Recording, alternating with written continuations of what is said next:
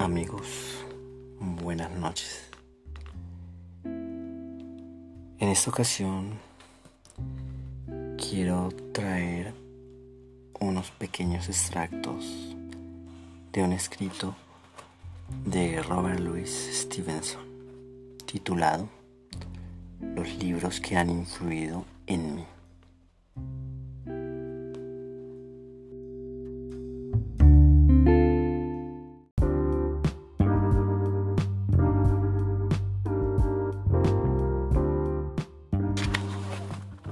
Esto nos conduce de modo natural a un libro muy noble, Las Meditaciones de Marco Aurelio. La gravedad desapasionada, el noble olvido de sí mismo, la ternura hacia los otros, que se expresan y practican en tan grande escala en la vida del escritor, hacen de este un maravilloso libro. Nadie puede leerlo sin conmoverse. Con todo, en escasas, rarísimas ocasiones, apela a los sentimientos. Esas cualidades tan cambiantes en el hombre. Su llamado es más hondo, su lección más profunda. Una vez leído, pervive el recuerdo del hombre. Es como si hubiésemos estrechado una mano leal, mirado unos ojos intrépidos y sellado una noble amistad. A partir de ese momento, un nuevo vínculo nos une a la vida y al amor, a la virtud.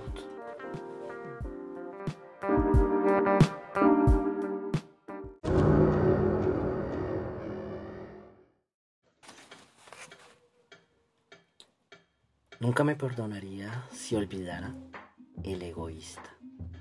Es arte, si se quiere, pero pertenece en propiedad al arte didáctico y entre todas las novelas que he leído, y he leído miles, ocupa un lugar eminente. Y aquí un Natán para el moderno David, un libro que hace enrojecer el rostro de los hombres. La sátira, esa visión airada de los defectos humanos, humanos, no es gran arte. Todos podemos estar irritados con nuestros vecinos. Lo que necesitamos que se nos muestre son no sus defectos, que los conocemos bien, sino sus virtudes, para las que estamos demasiado ciegos. El egoísta es una sátira, hay que concederlo, pero es una sátira de singular cualidad, que nada nos dice de la brisna de paja en el ojo ajeno, comprometida de principio a fin en revelarnos la vida en el propio son los propios defectos los que se exponen a la luz del día y justicieramente con cruel agudeza y precisión. Un joven amigo de Meredith, según tengo entendido, se le acercó en su lecho de muerte. Es demasiada maldad de su parte, le gritó. Willoughby, soy yo. No, querido amigo, le respondió el autor, Él es todos nosotros. Leí cinco o seis veces El egoísta y pienso leerlo otra vez, pues soy yo el joven de la anécdota. Aunque pienso en Willoway como un cobarde, sé que se trata de un servicial exponente de mí mismo.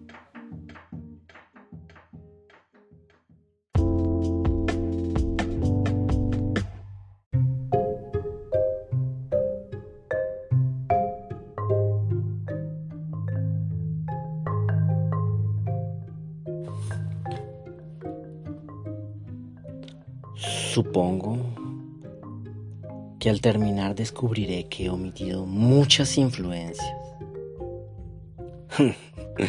pues ya veo que he olvidado a Thoreau, a Hazlitt, cuyo ensayo sobre el espíritu de las obligaciones cambió el rumbo de mi vida. A Penn, cuyo librito de aforismos ejerció un breve pero fuerte efecto sobre mí. Las narraciones del Japón antiguo de Milford.